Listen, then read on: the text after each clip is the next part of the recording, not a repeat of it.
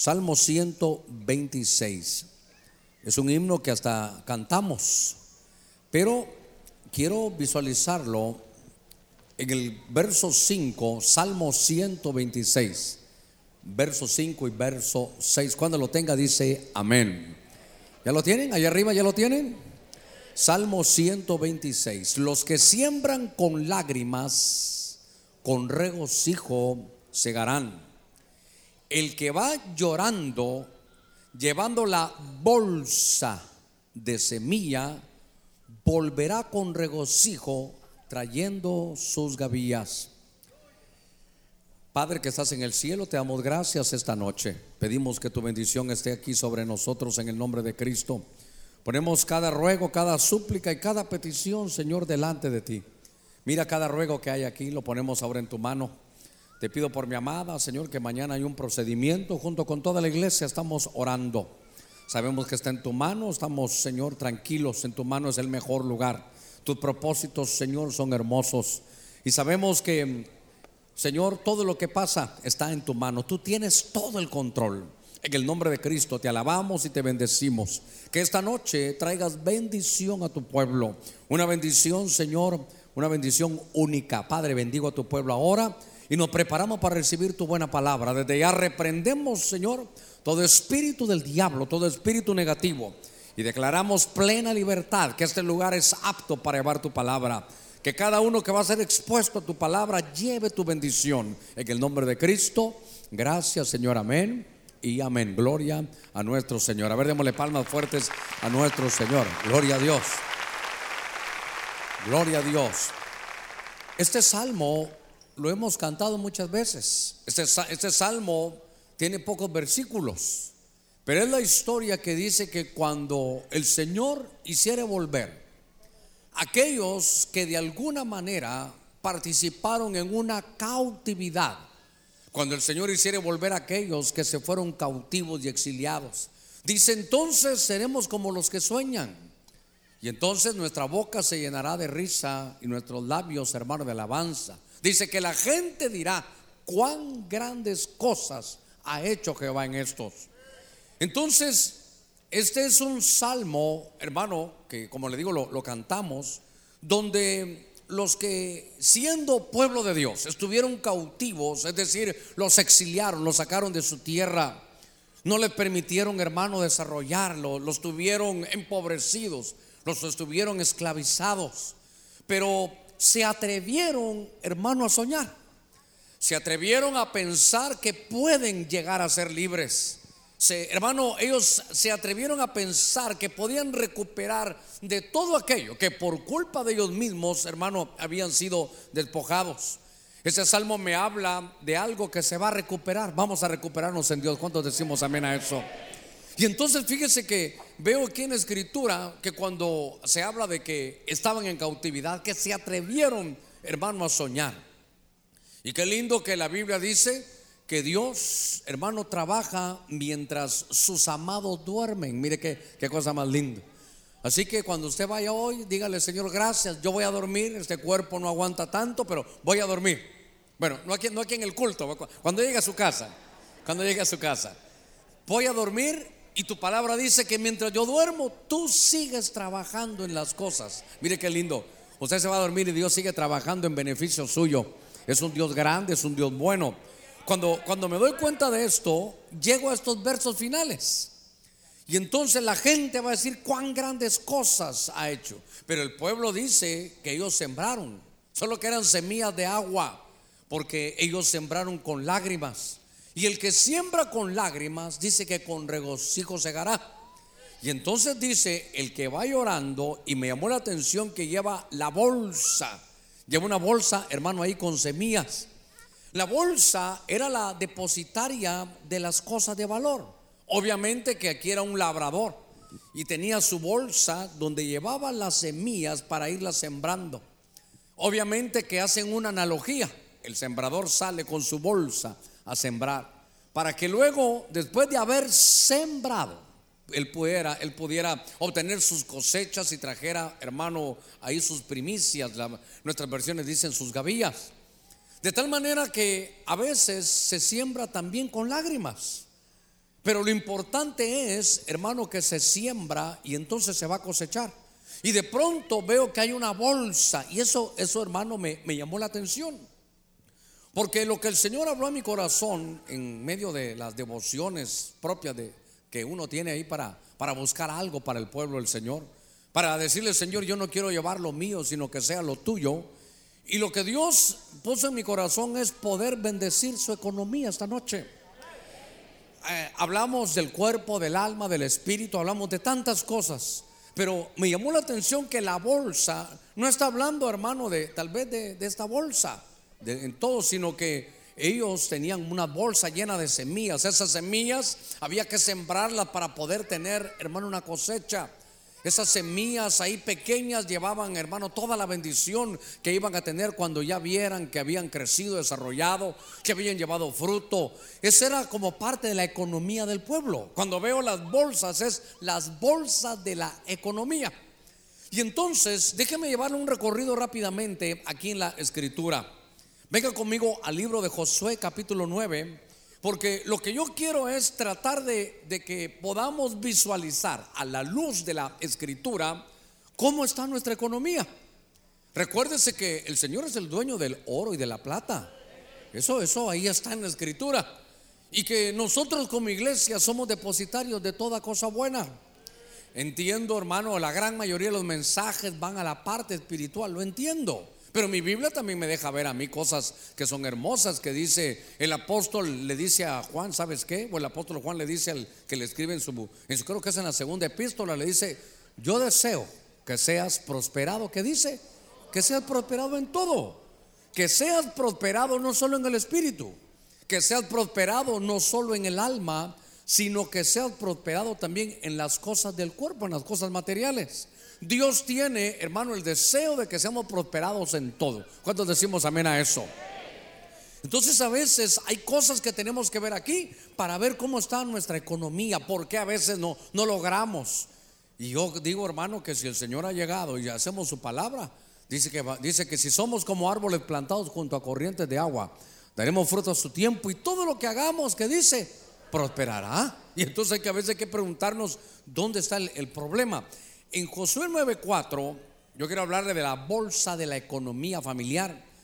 Esta versión, yo tengo una versión de lenguaje sencillo que dice que los gabaonitas decidieron engañarlo. Eso fue a Josué. Algunos de ellos fueron a buscar alimentos y los cargaron sobre sus asnos. Esta versión dice en bolsas, tal vez su versión dice alforjas, en bolsas ya gastadas y pusieron vino en viejos recipientes de cuero remendados. Note usted que quiero enfocarme en lo, que ellos manifestaban de su economía. Note usted que quiero que no me vaya a malinterpretar, que no me vaya a ver codicioso, sino que lo que yo quiero es que todo lo que diga la palabra lo podamos vivir. Qué fácil, hermano, es creer en los dones del Espíritu. Qué fácil es creer en la obra de Dios. Qué fácil es creer en la cruz de Cristo. ¿Cuántos creemos en la cruz de Cristo? Y sin embargo no lo vimos. Qué fácil es, hermano, ver que cuando, Dios hace milagros lo creemos. Qué fácil es saber que el Señor, hermano, levantó los cinco ministerios, apóstoles, profetas, evangelistas, pastores, maestros. Qué fácil es creerlo. Pero a veces como que hay algo, claro, algunos lo han, lo han abusado, otros lo han caricaturizado, otros han manipulado, pero al final Dios ha declarado que su pueblo va a ser prosperado. Eso, es una, esa es una verdad que tiene la escritura. Atrévase a creerlo, porque esa escritura fue hecha para usted. Es más, atrévase a creer todo el sacrificio de Cristo, donde dice que Él siendo rico se hizo pobre para enriquecernos. Entonces, esas son palabras que tiene la escritura. Pero algunos en la mentalidad que nos han dejado, hermano, es, es tan, tan terrible. Fíjese que había un tiempo que que, hermano, más que, mire, los dos extremos, algunos solo de dinero, de dinero, de dinero. Pero antes, ¿sabe qué era? Para que usted fuera un, un buen pastor tenía que ser bien pelado, hermano. Un pastor pobre hecho pedazos con un solo traje, una corbata que se la ponía de un lado y del otro, calcetines rojos de un lado le daba vuelta y eran unos azules. Hermano, así era. Entonces sí, si te llevaba el río, qué buen cristiano eres. Pero, pero yo no, yo no veo eso en la escritura. Yo sé que hay momentos de dificultad y por eso esta noche lo que yo quiero es aliviar que usted lo vea en la escritura. Aparece un pueblo aquí, hermano, que sí creían en Dios, estos gabaonitas. ¿Sabe qué pasó? Que estos gabaonitas oyeron, y ese pueblo que viene aquí a Canaán, ellos vivían en Canaán. Y ese pueblo, ¿cómo se llaman? Israel. ¿Y sabes tú que el Dios de ellos venció al ejército más grande del mundo? ¿Y sabe qué dice la gente? Que Dios les abrió el mar rojo. Ese Dios de Israel es tremendo. Cuando ellos oyeron, los gabaonitas oyeron, hermano, que el pueblo de Dios venía ahí a, su territorio, ellos ya no quisieron enfrentarlo. Ellos oyeron, fíjese que oyeron, venció, vencieron a, unos, a unos eh, reyes que eran famosos en Canaán. ahí también había uno que se llamaba Og, rey de Basán, era un gigante, era una persona que, es que sigo extraterrestre, otros se, se, se dicen otra cosa, pero era una un ser que no era de esta tierra, era híbrido, era un hombre muy grande, eran, eran de los Nephilim aquí. Y hermano, ellos decían, y el Dios de ellos los venció. Entonces, hagamos algo cuando venga, porque el Dios de ellos no nos cabe duda que sea un Dios grande y poderoso. Pero cuando ellos se fueron a presentar con Josué, mostraron, quiero circunscribirme a lo que quiero hablar de, la, de las bolsas, hermano, de la economía del, del pueblo de Dios. Y dice que sus bolsas estaban gastadas. Es decir, que venían envejecidas, que no traían nada. La bolsa estaba vacía. Me imagino que alguno dirá, Dios santo, yo quiero ver cómo vengo hoy con la bolsa vacía. Pero yo quiero llevarlo a la, a la manifestación. Cuando ellos miraban la bolsa, se manifestaba su economía. Espero darme a entender. Y lo que yo veo en este pueblo de los Gabaonitas es que era un pueblo, hermano, lo que Dios me reveló hace algunos años, que era un pueblo convencido, pero no convertido. Sabían que el Dios de Israel era grande, pero no se habían convertido. Sabían de su poder, pero no se habían convertido. Entonces era, era un pueblo que solo estaba convencido, pero eso tipifica a alguien que está convencido, pero, pero hermano, no, no ha nacido de nuevo. Entonces dice, soy cristiano, pero, pero eso, en eso no creo. Soy cristiano, pero eso el bautismo no va conmigo. Soy cristiano, pero eso los dones del Espíritu, eso yo creo que no. Soy cristiano, pero... Y hermano, todo sí, todo no, porque solo está convencido. Cuando lo descubrieron, Josué lo descubrió. Y le dijo, como ya hice un pacto con ustedes que son del pueblo, ponga cuidado en esto, dice, les voy a dar un privilegio, que estén acarreando el agua y estén acarreando la leña para los sacrificios. Y entonces yo, yo a los que tengo cercanos les digo, miren, cuidado con convertirnos en gabaonitas, en acarreadores. Porque llevamos el agua, pero no la tomamos. Llevamos la leña, pero nunca hacemos un altar para el Señor. Y entonces yo quiero que vea cómo se reflejaba la economía. Reflejaban su economía, hermano, porque eran solo acarreadores. Qué terrible, hermano, es cuando usted venga al culto, qué bueno que usted esté sirviendo, que vea eso. Pero cuando usted no esté sirviendo, no va a tener que tener los ojos abiertos para ver quién viene y quién no se sienta, quién va para acá y quién va para allá. Cuando usted venga, diga, Señor, de ese fuego que está repartiendo, aquí está mi altar, que venga ese fuego sobre mí. Señor, cuando el agua del Espíritu usted estoy repartiendo, yo quiero beber, quiero beber de, de esa agua. Ahora, entonces, el que ya no bebe del agua y del espíritu, mire cómo lo espiritual conlleva lo material. Cuando ya no se bebe el agua del espíritu, cuando ya no se come del pan de la palabra, cuando la gente solo llega, pero, pero ya no está, hermano, en el, en el poder absorber la bendición. A ver cómo lo voy a decir hoy. Cuando la gente llega, pero, pero ya no a recibir. Cuando la gente llega solo a ver cómo está la persona, cómo se visten, cómo están, solo los errores entonces seguramente que empieza, mire, se va a reflejar en la economía. La, bolsa de los gabaonitas, hermano, estaba totalmente envejecida. No veo que ahí haya semillas, no veo que ahí tengan nada. Simple y sencillamente quiere decir que la economía se afecta, la economía del cristiano, cuando ya no bebemos del agua del Espíritu. La economía del cristiano se afecta cuando ya no comemos el pan de la palabra. La economía del cristiano se afecta cuando estando en medio de las reuniones o en medio, hermano, de nuestra vida diaria, nos olvidamos de las devociones de Dios. Por eso mi tarea es que uno pueda decir, ah, eso me está pasando, eso lo voy a corregir hoy. Si llevo agua, me voy a tomar el agua. Hermano, qué terrible es ser uno cocinero, ¿verdad? Y cocinar cosas hermosas. y no probarla. Yo digo que todos los cocineros han de comer, hermano. Por ejemplo, nuestras amadas nos juegan rudo, ¿verdad? ¿No le ha pasado a usted? Que hacen platos tan deliciosos y usted comiendo, que te quedó delicioso. Y tú, mi amor, ay, mi cielo, yo, yo con verte comer a ti estoy bien, yo un poquito. Lo que pasa es que cuando ella estaba cocinando, le estaba entrando también. ¿Verdad? Que cuando ya llega, ya, ya llegó ahí bien, ya, ya, ya va llenita de todo lo que ha comido. Entonces, qué lindo. ¿Sabe qué? Esto le puede pasar a uno de pastor agarrar la palabra y hermano para usted. Pero ¿y cuándo me la voy a comer? ¿Sabe cuándo son los mejores mensajes de cualquier pastor? Cuando uno se ha comido la palabra, cuando se ha bebido este, este vino del Espíritu, cuando uno ha experimentado lo que Dios está hablando. Por eso lo que yo quiero hoy, esta noche, es bendecir tu economía. Porque ese es el deseo del Señor. Fíjese que, déjeme avanzar. Mire qué bonito esto. Segundo libro de Reyes. En el capítulo 5, en el verso 17 Dice que entonces Naamán dijo, si no, por favor, sea dada a tu siervo una carga de esta tierra que pueda ser llevada por un par de mulas, porque de aquí en adelante tu siervo no ofrecerá holocausto ni sacrificio a otros dioses, sino solo a Jehová. Fíjese que esta es la historia de aquel guerrero.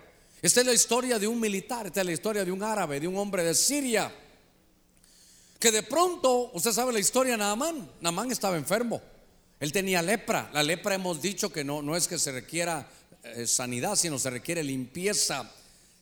Había una contaminación en su alma que se expresaba, hermano, en su cuerpo, era él, dice que era un guerrero valiente, pero, pero leproso.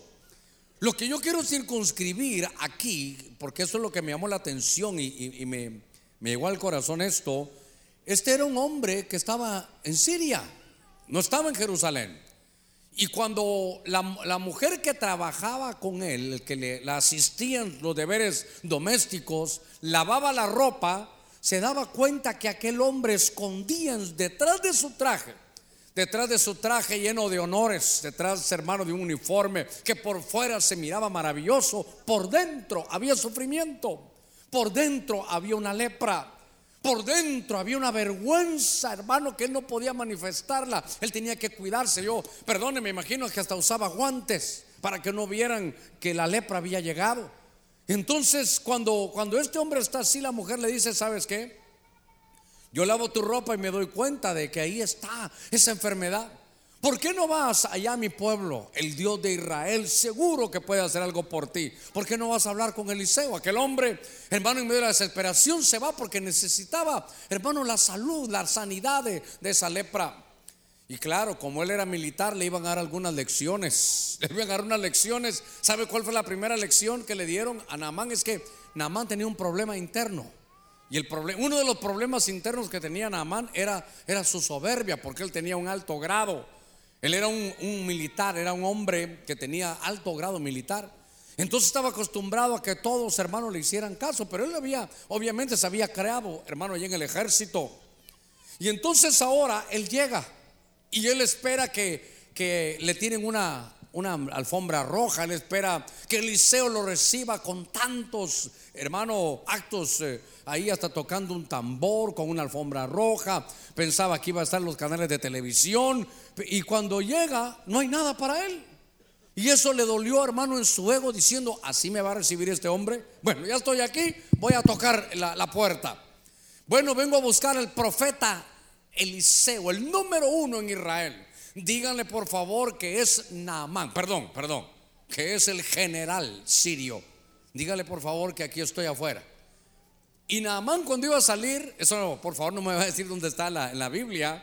Naamán cuando va a salir le dice Dios, no, no, no vayas tú. Señor, aquí, ahí está Naamán el sirio. Es el militar que, que tú has enviado para que yo ore por él. No vayas tú, delega. Mire qué cosa. No vayas tú, dile que tú no puedes ir. Entonces llamó a un siervo y le dijo, dile, Señor, que ¿qué vamos a hacer? Que se meta al, al Jordán. Y entonces sale un delegado y le dice, fíjese que mi señor no lo puede aceptar, ahorita no lo va a recibir. Pero dijo que se fuera a zambuir al Jordán. Y entonces lo primero es, no me sale a recibir a mí el gran Eliseo. Y note que él como militar tenía que conocer la autoridad delegada. Si Jesús la entendió, hermano, la enseñó. Cuando Jesús vino, no lo recibían. Jesús les decía: Si no me reciben a mí, no reciben al que me envió. Y el que me envió es el Padre, el que usted dice que creen en él. Y no me reciben a mí, entonces no están recibiendo al Padre. Esa es la autoridad delegada. Diga conmigo, autoridad delegada. Y como, hermano, los militares saben, hermano, acerca de eso. Eso, es una de las, de las situaciones columnares, hermano, en la disciplina militar. Y entonces dijo él, bueno, la voy a tener que entender, así va a ser. Vámonos al Jordán. Él pensó que era un río cristalino. Cuando va, hermano, cabal, así como estos días, estaba como llovinandito, lloviendo, y aquel río chocolatoso, hermano. Aquel río café, hermano. Y entonces dijo, en este río quieren que me meta yo. Mire otra vez, lo estaban, ¿sabe que estaba enseñándole Dios? Que se humillara, eso era todo. Ahora, me llama la atención, usted sabe la historia, que él dice, no, yo me voy. Allá en mi tierra, allá en Siria, hay unos ríos de agüita caliente, cristalinos. Y entonces cuando ya se iban, le dicen los que iban con él, rey, ya viniste hasta aquí. Mira todo, venimos de Siria para, para acá, para Jerusalén. Nada perdemos. Y entonces se metió una vez y me imagino que le decía al siervo, mira, sigo igual. Otra vez, dos veces. Hermano, ¿y qué agua chocolatosa? Usted quiere fría, lodosa, hasta con algas allá abajo, hermano. Eh, ligoso ahí, hermano, terrible. Y que ya salía, mira, sigo igual. Vete la tercera. Me imagino que ya la quinta vez ya me están engañando. Estos me vieron la cara. Y entonces la sexta vez le digo, yo me voy. Vamos, si solo son siete. Y a la séptima vez, hermano, cuando él sale, dice que su piel salió como de niño. Ese hombre dice, este es el Dios de Israel, este, este Dios me quería enseñar la lección, bendita lección. Bueno fue haber sido humillado, has hecho cosas grandes en mí. Mire qué cosa más hermosa. A ver, démosle palmas fuertes a nuestro Señor. Gloria a Dios. Mire, si Dios está en el asunto, delante de Dios nos debemos de humillar, hermanos. Es mejor humillarnos delante de Dios que delante de los hombres. La Biblia dice que el que se humilla, Dios lo exalta. Pero al que se exalta, Dios lo humilla. Y entonces, hermano, él soportó, mire ahí, cada zambullida es un área de su soberbia, pero al final lo que quiero decirle es que, hermano, va convertido ese hombre. Ese hombre sí sabe que el Dios de Israel es el verdadero. Y entonces cuando se va, hermano, le dice, ¿sabes qué? Ya me voy, que te vaya bien. Y entonces solo me voy a llevar, ¿sabe qué?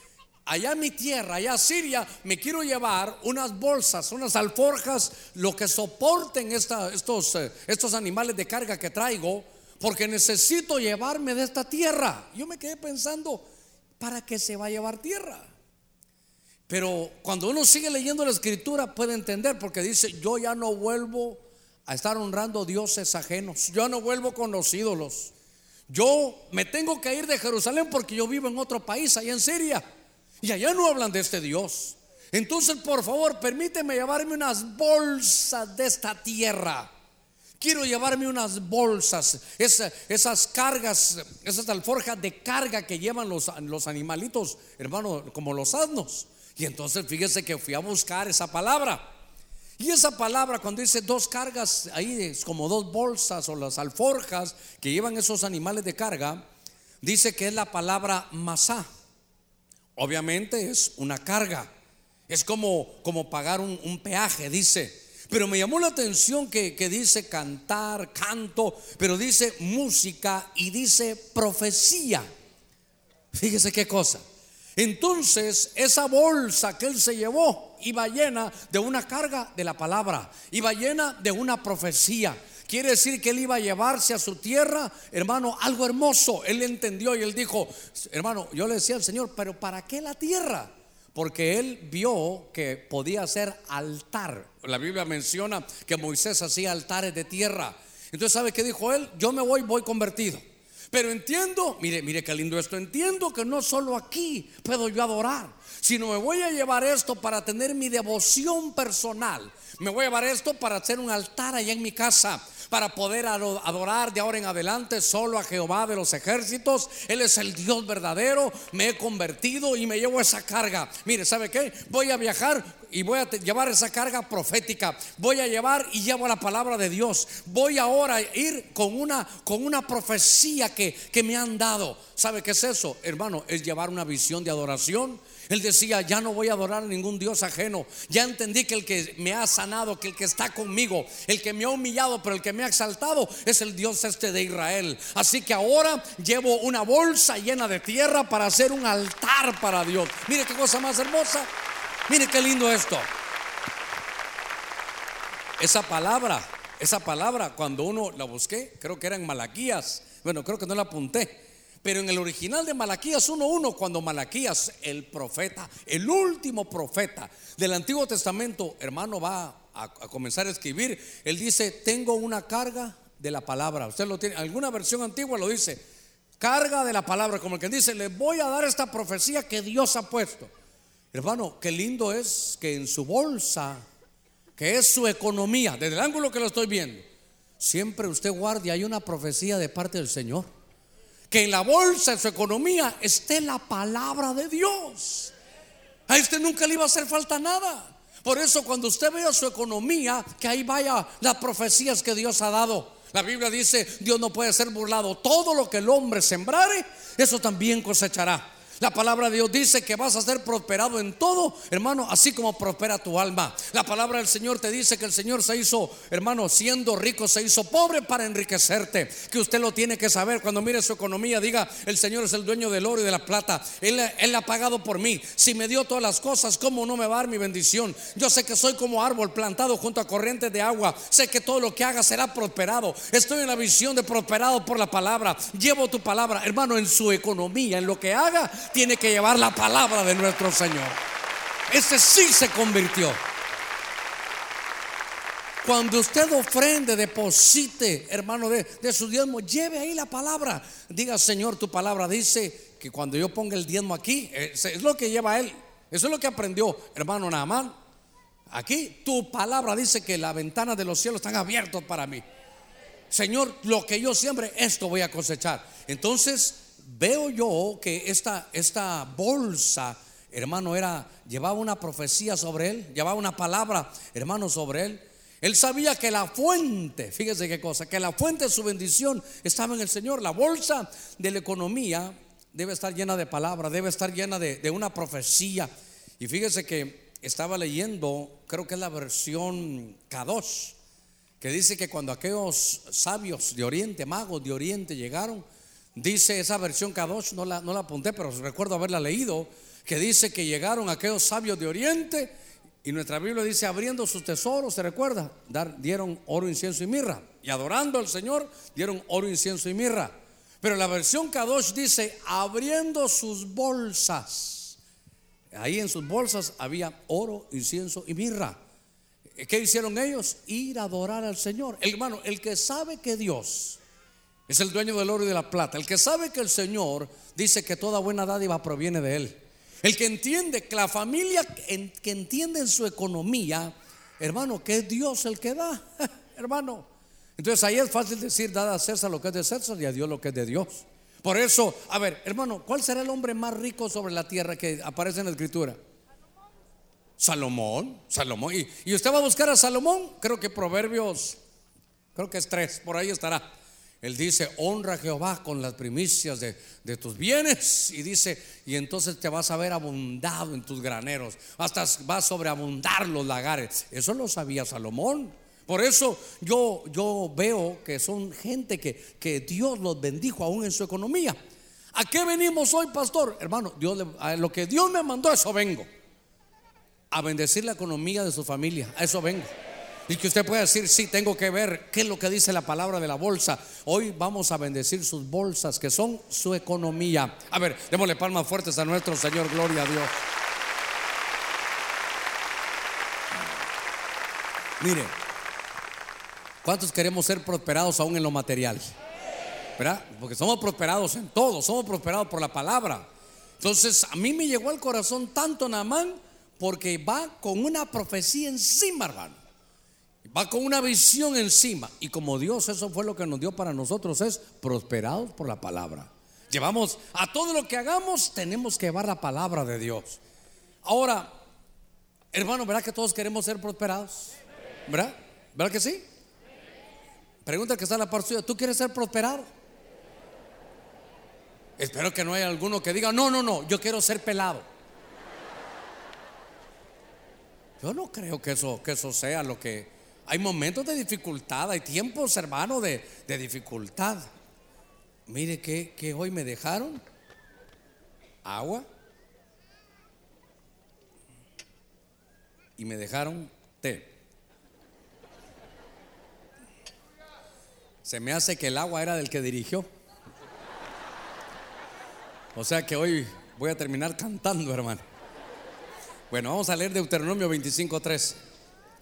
Como tomé esa agua, no tendrás en tu bolsa. Gloria, es para que no se me duerma. Deuteronomio 25:13. ¿Verá que todos queremos ser prosperados? Ahora, solo que dejemos que Dios nos prospere. Hay que saber cómo trabajar para hermano, cómo cuidar la bolsa, ¿qué? cómo administrar lo que Dios nos ha dado. Porque en medio de esto había una profecía que nos hablaba de codicia. Y fíjese que Deuteronomio 25:13 dice, no tendrás en tu bolsa, fíjese, pesa grande y pesa chica. No tendrás en tu bolsa. ¿Eso sabe cuál es? Esta es la bolsa del comerciante. No tendrás en tu bolsa, por decirlo, una pesa grande y una pesa pequeña. No creo que tenga mucho que decir acerca de esto, pero me imagino que eso era para comprar y vender. Entonces eh, voy a comprar, entonces agarraba una pesa. Y entonces, mira, te voy a comprar, qué sé yo, un quintal, ¿verdad? Y entonces él ponía su pesa que estaba trastocadita para que en lugar de marcar eso, le marcara, hermano, le estaban dando más, pero la pesa marcaba que ahí estaba bien. Y el otro decía, no, no puede ser. Aquí está mi pesa, mira, yo confío, pero, pero date cuenta, porque la pesa estaba manipulada. Era un comercio ilícito. Entonces solo tenemos que tener cuidado que el deseo que, que haya de prosperidad no nos lleve a ser ilícitos. No nos lleve a hacer comercio ilícito. Porque pesa grande, hermano, y, pesa pequeña. Cuando él quería comprar, ah, hermano, usaba ahí la, pesa pequeña. Entonces ahí venía una libra y él decía, no, aquí todavía falta, porque la pesa era con menos, hermano. Aquí, y la pesa de él era de, qué sé yo, hermano, de, de 13 onzas. Y entonces, hermano, ahí hacía trampa. Entonces Dios nos va a bendecir, pero por medios lícitos. No te vas a dejar, hermano, porque el diablo es terrible. Ya oíste lo que predicó tu pastor. El Señor es el dueño del oro y de la plata. Así que aquí te va plata, pero lleve este polvito para allá. Eh, ahí, ahí, empiezan los problemas. Pastor, ¿quiere hacer algo grande aquí? Sí, pues eh, ahí está mi ofrenda. Solo que esta ofrenda me manda un cheque de tanto. Oh, ay, hay que decirle, mire, se equivocó. Esta es la iglesia, no es la lavandería. Bueno, solo para el que tenga oídos que, que oiga. Si usted quiere la bendición, a ver, démosle palmas fuertes al Señor, gloria a Dios. Si usted quiere, si usted quiere la bendición, hermano, Dios nos va a prosperar. Es que sabe qué, es su palabra. Lástima que no tengo. Bueno, por ejemplo, dice la Biblia en Deuteronomio 8:18, tiene que ser en Deuteronomio, pero 8:18 dice que Dios nos da el poder, ¿se recuerda? Para hacer riquezas, pero que sea Dios el que te dé el poder. Cuando Dios nos dé esa unción, yo siempre he dicho, usted puede vender café hirviendo en Semana Santa en el Parque Central. Hermano, le aseguro, si Dios está en el asunto, usted puede vender helados allá en el Polo Norte. Eso, eso no, va a interesar de oferta y demanda, va, hermano, va a interesar y va a depender de que Dios esté en el asunto, de que usted tenga las manos limpias. Por eso dice, no tengas en tu bolsa pesa pequeña y pesa grande. Por eso, hermano, eso de comprar carros que están usados es un albur, ¿verdad? Porque se mira bien bonito, hermano. Pero de repente puede fallar. ¿Y ahí qué pasó? Pues usted vaya, cuando vaya a comprar un carro usado, llévelo a otro lugar con un amigo, hermano mecánico que se lo vea. Mire, mecánico, vea bien este carro. Y si usted los vende, diga, mira, este carro viene así. Esto es el choque que tenía aquí. Te va a hacer un ruidito, pero lo demás está bien. Porque Dios va a bendecirnos en todo lo que hagamos. Pero no use pesa grande y pesa pequeña. En su bolsa tiene que estar un, hermano, un, una, hermano, las cosas claras. Por ejemplo, mire, uno que tenía estas bolsas, no me va a pedir el, verso bíblico, pero se me hace que era saqueo. Saqueo, solo entró el Señor a la casa y dijo, este, porque el Señor iba caminando y solo lo vio arriba en un palo ahí subido porque era tan alto como su pastor, Saqueo. Y entonces le dijo, ay, Saqueo, bájate de ahí. Conoce mi nombre. Sí, hoy tengo que quedarme. Ah, yo te voy a pagar un hotel. No, no, no, no, no, no. Voy a tu casa. Ya se imagina, gloria a Dios, dirá usted, pero, pero Saqueo, como tenía cosas robadas en la casa, dijo: Si este sabe mi nombre del árbol, sabe que se va a quedar en mi casa, ese se va a dar cuenta de todo. Y cuando Jesús entra, hermano, aquella alfombra, era una alfombra de piel de tigre, hermano. Tenía de todo ahí. Y entonces él decía, eh, sí, sí, esa sí la pagué. Cuando el Señor se acercaba a esa bocina, ¡ay! Dijo, esta bocinita entró en un contenedor con otra nomenclatura. Empezó a darse cuenta. El Señor empezó, le vio su computadora, le dijo, ah, qué bonita. ¿Dónde la compraste?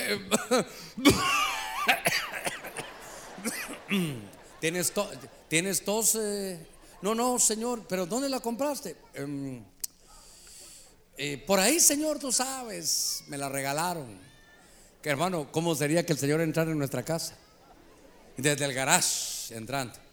Eh, ¿Y este carro saqueo? ¿A quién saqueaste, saqueo? ¿Sabe qué fue lo lindo para mí? Que el Señor llegó a sanearle su, su, economía.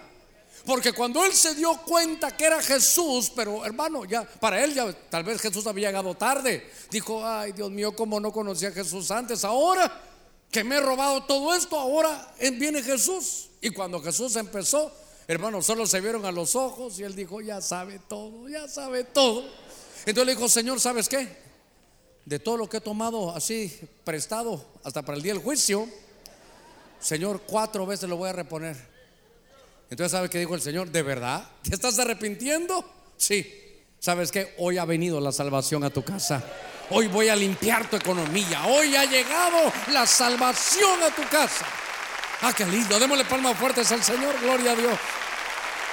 Siempre hay una oportunidad de enderezar. Y este es un año para eso, hermano. Hermano, Dios dijo que nos iba a bendecir. Solo usted sepa, dígale, Señor, ¿qué negocio voy a hacer? ¿Qué empresa voy a poner? Solo dime, por favor, hasta que usted esté seguro, claro, que tiene que ver con el don que usted tenga. Con algo que a usted le guste hacer. Hermano, yo le estaba diciendo, hay un hermano aquí en la iglesia que ahora se inventó, yo le esto estuvimos hablando la vez pasada, se inventó una máquina para desgranar esos los elotes. Los tira ahí y solo la máquina empieza y va tirando todas las semillas. Se le inventó el hermano. Qué cosa más hermosa, hermano. Qué lindo, hermano. Fíjese que entonces yo veo que Dios ya lo está haciendo. Y si lo hace un hermano, lo puede hacer en usted también. Yo, yo sabe qué, sabe qué es esto, como una muestra del pastel. Usted agarra un pastel de chocolate, mete un dedazo así. Ah, no hay que comérselo todo. Mm, ya, sé que es de chocolate. Yo solo veo esa muestra y digo, oh, estás empezando a trabajar ya, Señor. Estás empezando a poner que la gente que tú, Señor, le has dado esta bendición de ser prosperado, que su economía, Señor, sea bendecida, le vas a dar creatividad. Vas a, van a hacer cosas que nadie ha hecho. Lo vas a bendecir de esa manera porque tú lo has puesto ahí en tu palabra. Mire qué cosa más hermosa. Gloria a Dios. Gloria al Señor. Mire, tiene que ver un poquito con esta, pero esta me llamó la atención en el Evangelio de Juan, capítulo 12, en el verso 6. En el Evangelio de Juan hay un pasaje que todos conocemos. Hermano, estaban dándole al Señor una ofrenda. Aquella mujer había roto su alabastro, aquel perfume de 300 denarios, un perfume caro, y lo había derramado sobre el cuerpo de Cristo. Pero Judas, al ver esto, dijo, Hermano, esos nombres, ¿para qué lo tiraron? ¿Para qué lo dieron? Mire, ¿para qué derramaron esa, esa ofrenda en el cuerpo de Cristo? Como el que dice, ¿para qué la dieron en la iglesia? Esto lo hubieran dado a los pobres. Usted sabe que eso, ¿cuánto de eso hay ahora? Pero mire, mire qué cosa. Mire la explicación de la Biblia, no la del hermano Germán, no que de la Biblia. Pero dijo esto Judas, no porque le importaran los pobres, sino porque era ladrón. Y teniendo la bolsa a su cargo, diga conmigo la bolsa, con más fuerza, la bolsa. Dice que él tenía la bolsa a su cargo, él administraba, pero él sustraía de lo que se echaba en ella. Un momentito, esa bolsa, ¿de quién era? Allá arriba, esa bolsa de quién era? Era la bolsa de Jesús.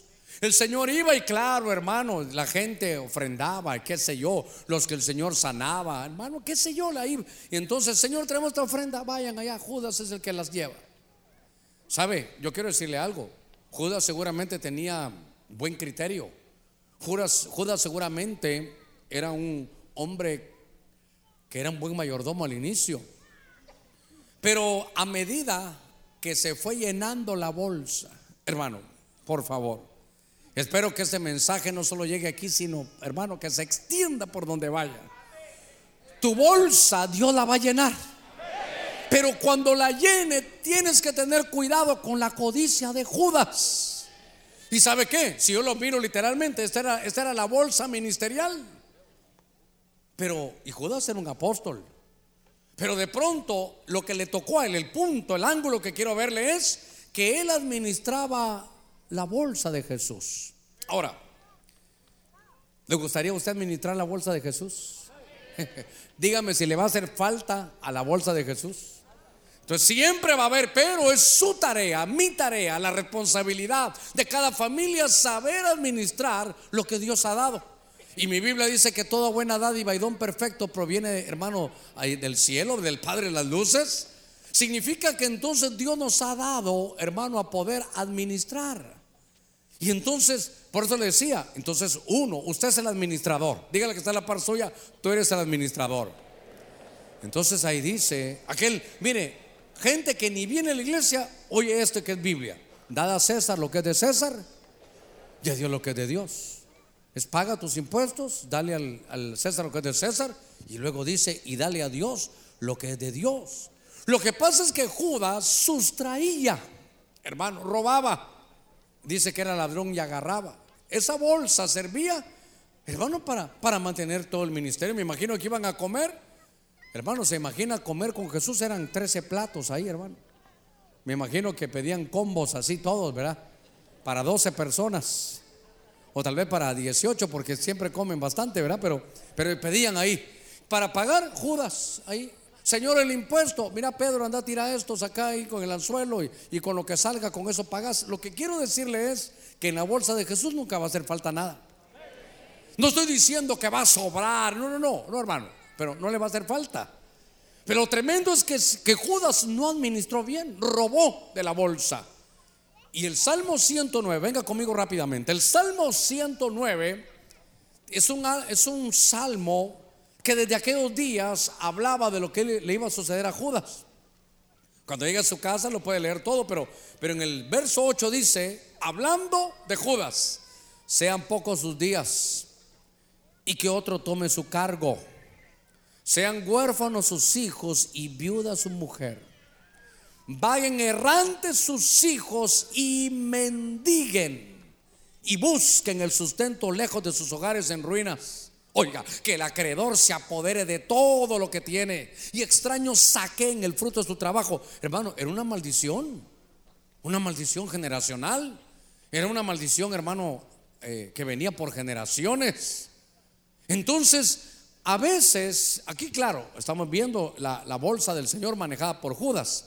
Pero lo que le quiero decir es que hay maldiciones generacionales. Imagínense a los hijos de Judas, a Juditas, al, Junior. Ellos traían encima una maldición por lo que su papá había hecho.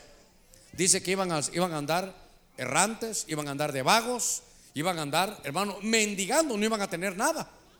Y dice la Biblia que a esos acreedores le iban a quitar todo. Entonces, ¿sabe qué? A veces hay maldiciones generacionales en la economía. Pero hoy vamos a reprender eso en el nombre de Cristo. Porque puede ser que usted traiga, usted sea del pueblo de Dios, elegido de Dios, usted se va a ir al cielo, usted recibió a Cristo, pero lo alcanzaron, hermano, maldiciones generacionales en su economía. Pastor, ¿y yo qué hice? Nada, eso lo hicieron sus ancestros. ¿Y qué vamos a hacer? Eso sí es importante. Por eso yo le explicaba el martes cuando mirábamos el abacro, que uno en el espejo de Dios se mira y se da cuenta cómo está. Pero en el espejo de la palabra uno se ve cómo es, pero cómo debe ser y lo que uno puede llegar a ser. Entonces, en, este espejo de la palabra usted tiene que ver su economía y decir, sí, Señor, la verdad que tengo ese problema. Si ese soy yo, pero ¿qué dice tu palabra? Ah, aquí dice lo que yo, lo que yo puedo ser. Aquí, aquí dice lo que yo puedo desarrollar para quitarme esto de encima. Aquí dice lo que yo puedo llegar a hacer. Hermano, la Biblia dice que nosotros vamos a ser prosperados. Y entonces cuando usted mire que su economía no camina bien, hay que ver si es porque solo estamos, hermano, convencidos y no convertidos. Hay que ver cuál es lo que dice, qué es lo que dice la escritura. Pero aquí veo que había una maldición generacional. Y yo quiero que sepa usted, hermano, que, que lo que Dios le da, usted es el administrador. Usted, eso lo mira usted y Dios nada más. ¿Cómo usted administra? Solo déjeme que le dé un consejo, no va a pensar que vamos a recibir otras ofrendas. No, no, para que usted, usted mire su economía. Lo primero que usted tiene que tener es al Señor. Lo primero que usted tiene que saber es esto que tengo, sea poco o mucho, esto que tengo es del Señor. Señor, aquí está lo tuyo. A César lo que es de César, a Dios lo que es de Dios. Y entonces el Señor va a decir, eh, este es fiel en lo poco, ya le puedo ir dando mucho. Pero cuando no se es fiel en lo poco, ¿para qué le van a dar, hermano, mucho? Si no puede con cinco, ¿para qué le van a dar diez? Entonces, yo quiero que usted diga, voy a ser buen administrador, voy a ser buen mayordomo de la bolsa de Jesús. Mire, déjeme llevarlo un poquitito más. Me quedan unos, unos minutitos. Pero me llamó la atención. En el libro de Segunda de Reyes, capítulo 4. Venga conmigo. Segundo libro de Reyes, capítulo 4. En el verso 42 hay una versión de las Américas que dice, y vino un hombre de Baal Salisa y trajo al hombre de Dios, es decir, Eliseo, panes de primicias. Fíjese, panes, lo primero, de primicias, y 20 panes de cebada y espigas de grano nuevo en su bolsa. Diga conmigo, en su bolsa. Y él dijo, dalos a la gente para que coman. Quiero que lo lea despacito conmigo. Vino un hombre de Baal Salisa y trajo al... ¿Y a quién le trajo él? Al hombre de Dios, que, es Eliseo. A él le trajo. Y cuando se lo iba a dar, ¿Qué hizo Eliseo con la bolsa que le traían de, panes? Dalos a la gente para que coma. Entonces, aquí hay un hombre, mire la Biblia cómo lo tiene todo, hermano. Yo de verdad me quedo impresionado y cada día digo, Señor, ¿hace cuánto que leo esto? Y cada vez hay cosas nuevas. Baal Salisa era un hombre, así se llamaba. Pero Baal Salisa es el Señor de la multiplicación. Fíjese qué cosa. El Señor de la multiplicación. Y este dijo, yo voy a ir y voy a llevarle al hombre de Dios, le voy a llevar esto. Por favor, yo no estoy diciendo que me traiga nada a mí, estoy diciendo que le traiga al Señor. Nadie se va a equivocar, ay, el hermano Germán quiere que le traigan pan. No, hermano, sí, estoy luchando contra la panza, pan y tortilla, no, no quiero. Lo que le quiero decir es que este hombre, Baal Salisa, él tenía una unción, porque su nombre era que él era el el Señor de la multiplicación. Y entonces en el pasaje que usted lee ahí estaba la escuela profética, estaba Eliseo con los que estaban, hermano, de la, de la escuela profética, con lo que se llaman los hijos de los profetas. Y en los versos anteriores algo sucedió que mandaron a uno de ellos a, para que hiciera un potaje, un, un caldito, una sopa de mondongo, hermano. Y entonces hicieron la sopa. Y cuando le empezaron los profetas a degustar, uno de ellos la prueba y dijo, ah, hay muerte en el mondongo. Para que no se me duerma. Hay muerte en la olla, dijo. Y entonces rápidamente tiraron harina sobre ellos para, porque los había contaminado. Y luego viene este pasaje. Pero después de que había contaminación, llegó este hombre, Val Salisa. Y él tenía su bolsa llena de panes. Mire la bolsa, diga conmigo, bolsa llena. Con más fuerza, bolsa llena. Porque tenía la bolsa llena. Mire, mi hermano, ¿qué bolsa sería? Porque no dice sus bolsas, dice. Y trajo el hombre de Dios panes de primicias, panes. 20 panes de cebada y espiga de grano nuevo en su bolsa. Ya para meter en una bolsa 20 panes, hermano. Y no va a pensar que eran así pequeñitos, ¿no, hermano? Unos panes eran como gasas grandes, hermano. Y entonces él trae su bolsa llena. Diga conmigo, bolsa llena. Porque eso es lo que le quiero ministrar hoy a usted. Yo no sé cómo va traído su bolsa, si viene envejecida, si viene vacía, si viene con maldición ancestral, pero como usted ahora es de Cristo Jesús, hemos dejado las maldiciones y tomamos sus bendiciones para que haya multiplicación en su economía. Démosle palmas fuertes al Señor. Gloria a Dios. Mire, era una, era una escuela profética y en esa escuela profética, déjame ver cómo hoy de tiempo, que quiero ir cerrando ahorita. En esa escuela profética, a ver, no me queda calidad.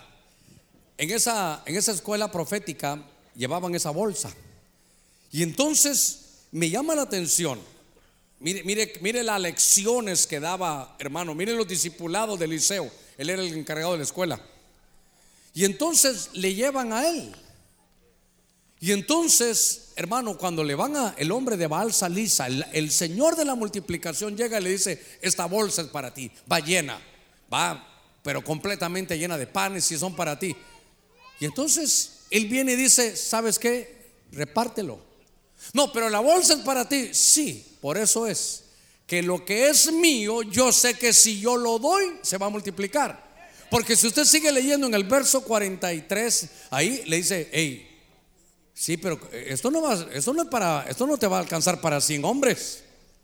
Eso es muy poquito. Entonces, mire cómo, cómo, cómo conocer uno para administrar las cosas. ¿Hay necesidad? Sí. ¿Esto es mío? Sí. ¿Te lo vas a comer? No, no. Pero, pero es para ti, sí. ¿Ya es mío? Sí. Entonces yo lo voy a ofrendar. Dáselo a la gente para que coma. Esto no va a alcanzar. Y él dijo, ¿quién fue el que me trajo esa bolsa? ¿Quién se la había traído? Baal Salisa. ¿Y Baal Salisa qué significa? Hermano, es el Señor de la multiplicación. Entonces dijo, yo voy a dar de esto y aunque no vaya, humanamente hablando, no alcanza para muchos, si era solo para él, para qué sé yo, unos dos o tres días que tuviera. Porque hermano, ya comerse 20 panes, ¿en cuánto se come usted 20 panes? Aquí habrá uno que me dice, pastor, en desayuno y almuerzo se van, dice usted, ¿verdad?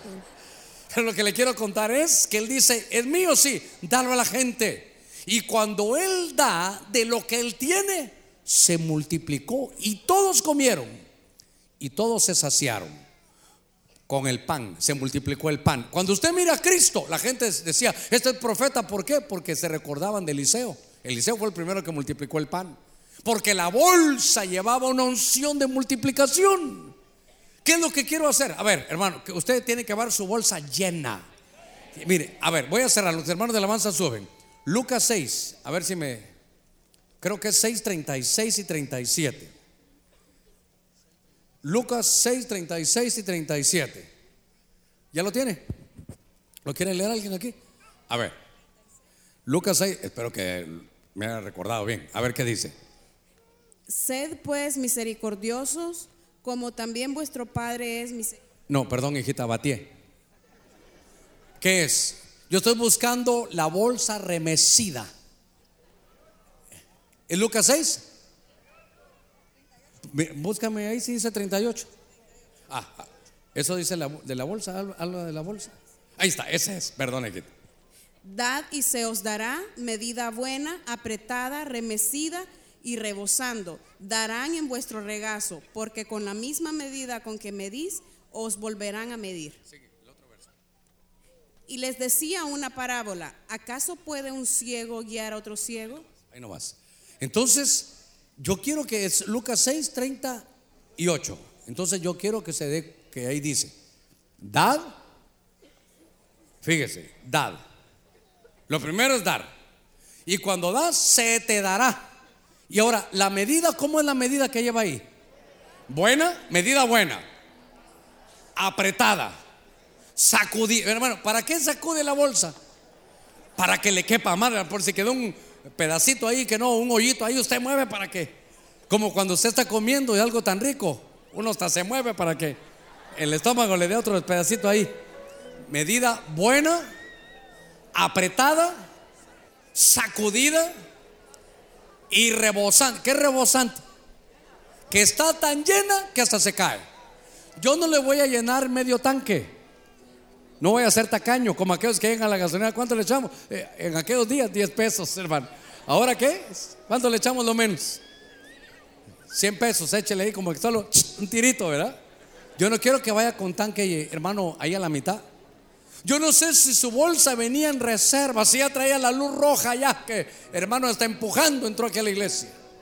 Pero Dios lo trajo a usted, a pesar de la lluvia, a pesar de que cuando entró se, se mojó. Pero dijo Dios, ¿sabes qué? Te has esforzado, eres guerrero valiente. Voy a bendecir tu bolsa, voy a bendecir tu economía. Ah, démosle palmas fuertes a nuestro Señor. Gloria a Dios. Medida completa. Medida, a ver, apretada, sacudida. Hermano, rebosante. Ahora, toda, por eso, mire, vino Eliseo y dijo, esto es mío, va a salirse así. ¿Tú quién eres? El de la multiplicación. Voy a utilizar esta multiplicación, darlo a la gente. Y como él dio, entonces alcanzó para todos y sobró. Hermano, ¿sabe qué? Yo no le estoy diciendo que mañana le va a aparecer dinero en su economía. No, no estoy diciendo eso. No estoy diciendo que cuando salude ahora y se, con las manos entre la bolsa se van a caer los billetes. No estoy diciendo eso. Le estoy diciendo que no le va a hacer falta nada. Que no le va a hacer falta nada. Que eso en, en su economía usted siempre va a tener. Y se le va a multiplicar. Medida completa, hermano. Remozada, apretada, abundante, rebosante. Ah, hermano, ¿cómo terminar este culto? Mire, ruego que se ponga de pie todos. A mí el Señor me envió desde ayer a bendecir su economía. Ahora, ahora, si usted es tan espiritual, dice, no, yo no quiero eso, lo respeto, está bien, pero para los que anhelamos, si usted quiere levantarse, darse la vuelta, irse, yo no lo puedo correr, me gustaría. Y pegarle un bibliazo también me gustaría. Pero, pero esa es decisión suya. Si usted quiere rechazarla, diga, no, yo, yo, perdone, pastor, a mí no me interesa, estoy, estoy de acuerdo. Pero yo solo hago lo que mi padre me dijo que hiciera. Yo le pregunté al Señor y me dijo, ve y bendice la economía del pueblo. Y los que están a través de la radio y a través de la televisión, si ustedes quieren unirse a esto, seguramente Dios lo hará. Si usted dice, no, que para qué están hablando eso, lo respeto. Dé la vuelta y váyase. No me voy a enojar. O tal vez sí, un bibliazo me gustaría tirarle, ¿verdad? Mire, es temprano, a ver qué horas son. A ver qué horas son. Imagínese, faltan 15 para las 9. Hasta ganas de decirle, siéntese y sigo predicando. Pero lo que quiero es ministrarle. Entonces, yo quiero orar por usted. Porque nuestro Dios dice que Él ha querido bendecirlo. Que Dios dice que somos como árboles, que estamos plantados junto a corrientes de agua. Esas aguas son las aguas del Espíritu, que da su fruto a su tiempo. Y que todo lo que usted haga, prospera. Todo lo que usted haga, prosperará. Ahora sé que hay situaciones de su bolsa que tal vez su economía no está bien porque se convirtió en un acarreador. Lleva el agua pero no se la toma. Sabe la palabra pero no, la, no, la, no es hacedor de la palabra. Entonces hay que corregir. Hay economías que están dañadas, envejecidas. Hay economías como la de saqueo, que en el afán, en, en la desesperación, Tal vez usted hizo cosas que no debía en el comercio, pero eso déjalo atrás ya. Que como saqueo Dios le va a sanar hoy su, su economía. Los hijos de el apóstol Judas te llevaban una maldición. Por lo que su padre había hecho, ahora ellos iban a ser vagabundos, errantes, iban a ser mendigos. Dice que los acreedores le iban a quitar todo. Y fueron hijos de alguien que conoció de Dios. Porque hay maldiciones generacionales en la economía. Pero vengo bajo la unción de Dios a bendecir su economía. No me interesa lo que hay afuera, me interesa lo que Dios va a hacer aquí adentro. ¿Cómo entró? Mire, entró llorando, dice que iba llorando, el que iba sembrando la semilla. Pero los que siembran con lágrimas cosecharán con regocijo. Porque a pesar de todo, hermano, aquí está. Cuando veníamos entrando con el hermano que, que me fue a traer, vimos a una jovencita, 17 años, ahí, hermano, caminando entre el lodo. Me dijo, pastor, me convertí el viernes. Pero mira, está lloviendo, no me importó, vengo a buscar de Dios. Mire, mire cómo comienza uno. Cómo debemos nosotros de... Eh, Dios ve eso, Dios ve su esfuerzo. Voy a orar. Padre, en el nombre de Cristo, estamos delante de ti. Señor, estoy cumpliendo con ese impulso de tu espíritu. Tú me has dicho que bendiga a tu pueblo, que bendiga su economía. Tú has limpiado nuestro espíritu. Tú nos has llamado a tu bendición. Tú has trabajado nuestras almas. Pero hoy, esta noche, solo, Señor, hago lo que tú me has mostrado. Quiero bendecir a aquellos que necesitan ser bendecidos. Padre, en el nombre de Cristo, venimos bendiciendo la economía de tu pueblo. Señor, en el nombre de Jesús, que aquella economía que estaba envejecida, que pueda brotar con rapidez tu bendición, aún económica, esta misma noche. Que cambiemos nuestra forma de pensar. Que te puedas sacudir aún en el espíritu de tu mente para entender lo que Dios quiere hacer. Padre, mira, cada maldición generacional que venía sobre la economía de tu pueblo. Señor, cuando viene la bendición se va a la maldición. Sabemos que el sacrificio tuyo es poderoso. Dígale al Señor ahí, Señor, reprendo toda pobreza y miseria ancestral. Toda herencia mala que haya venido sobre mi vida, que haya dañado mi economía. Señor, yo te pido perdón por lo que hicieron mis padres, mis abuelos, que dañaron, que comprometieron la economía. Hoy, Señor, por tu revelación, abro mis labios, abro mi corazón y reprendo y echo fuera que no tiene parte ni suerte ninguna maldición generacional en mi economía. Oh Señor, que reverdezca, que florezca tu economía. En el nombre de Cristo, que la economía de tu pueblo sea renovada, sea reverdecida. Haznos buenos mayordomos, haznos buenos mayordomos. Que sepamos, Señor, manejar con diligencia.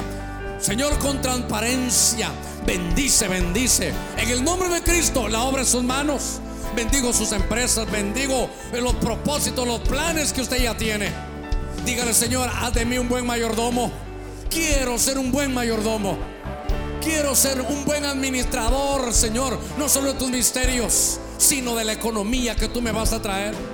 Padre, en el nombre de Cristo, de acuerdo a lo que tu palabra dice, hay una unción profética ahora, hay una unción profética. Yo le ruego que si usted lo recibe así, ahí donde tiene, eh, mujer de Dios, ahí sus bolsas, póngala en su mano. Ahí varones, si tienen ahí su billetera, póngala en su mano. No es para dar ninguna ofrenda, es para que usted tome autoridad. Para que usted tome autoridad. Aquí está mi bolsa, Señor. Aquí está mi bolsa. Aquí está mi bolsa. Te pido que la bendigas. Padre, en el nombre de Cristo, bendecimos la economía de tu pueblo. Esto es un acto profético. Señor, tu palabra, el mensaje ha terminado con una escuela profética. En el nombre de Cristo, bendice la economía. Mira sus bolsos, mira sus billeteras. Si usted no trajo, dígale, Señor, aquí está, en fe. Mira mi bolsa económica, bendícela ahora en el nombre de Cristo. Que de acuerdo a la unción de Baal Salisa sea multiplicada. Que nunca nos falte nada. Jehová es mi pastor, nada me faltará. Dígale yo, Señor, cargo. Así como Naamán, pongo sobre mí tu palabra profética. Jehová es mi pastor, nada me faltará. Jehová es mi pastor, nada me faltará. Jehová es mi pastor, nada me faltará. Jehová es mi pastor, nada me faltará. agarro, agarro esa palabra profética. La pongo, Señor, aquí sobre mi bolsa. Bendícela, bendícela, bendícela. Solo a ti te vamos a adorar. Señor, no adoraremos a nadie más, solo a ti. Daremos la gloria, la honra, el poder, el señorío. Tú eres el Dios grande, tú eres el Dios bueno, tú eres el Dios de la misericordia. Tuyo es el oro y la plata. Padre, gracias. Aquí está tu pueblo como depositario de toda cosa buena. Aquellos años que tuviste de empresario, aquellos años de gracia que vuelvan, que vuelvan, que vuelvan, que reverdezcan. Padre, en el nombre de Jesús, la unción de Baal Salisa multiplicado. Multiplicación, multiplicación. Ven, ven, ven, ven, multiplicación. En el nombre de Cristo. Padre, gracias esta noche. Yo bendigo su economía, bendigo la obra de sus manos, bendigo su empresa. Padre, gracias, Padre. Pon sobre su rostro una gracia especial para que donde vayan te den el trabajo. Los que no tienen trabajo, hoy rompemos toda maldición generacional. Porque Dios tiene preparadas de antemano las buenas obras para que andemos en ellas. Gracias, gracias, gracias. Señor, como Naamán, cargo la palabra profética. Como Naamán, cargo, Señor, donde quiera que vaya tu palabra. Tú me has bendecido. Desde antes de la fundación del mundo me diste toda bendición. Diga conmigo, toda bendición. Ya me la diste. La voy a administrar. La voy a abrazar. Gracias por tu obra es perfecta. Gracias por tu obra es perfecta. Hazme buen administrador en el nombre de Cristo. Padre, gracias. Amén.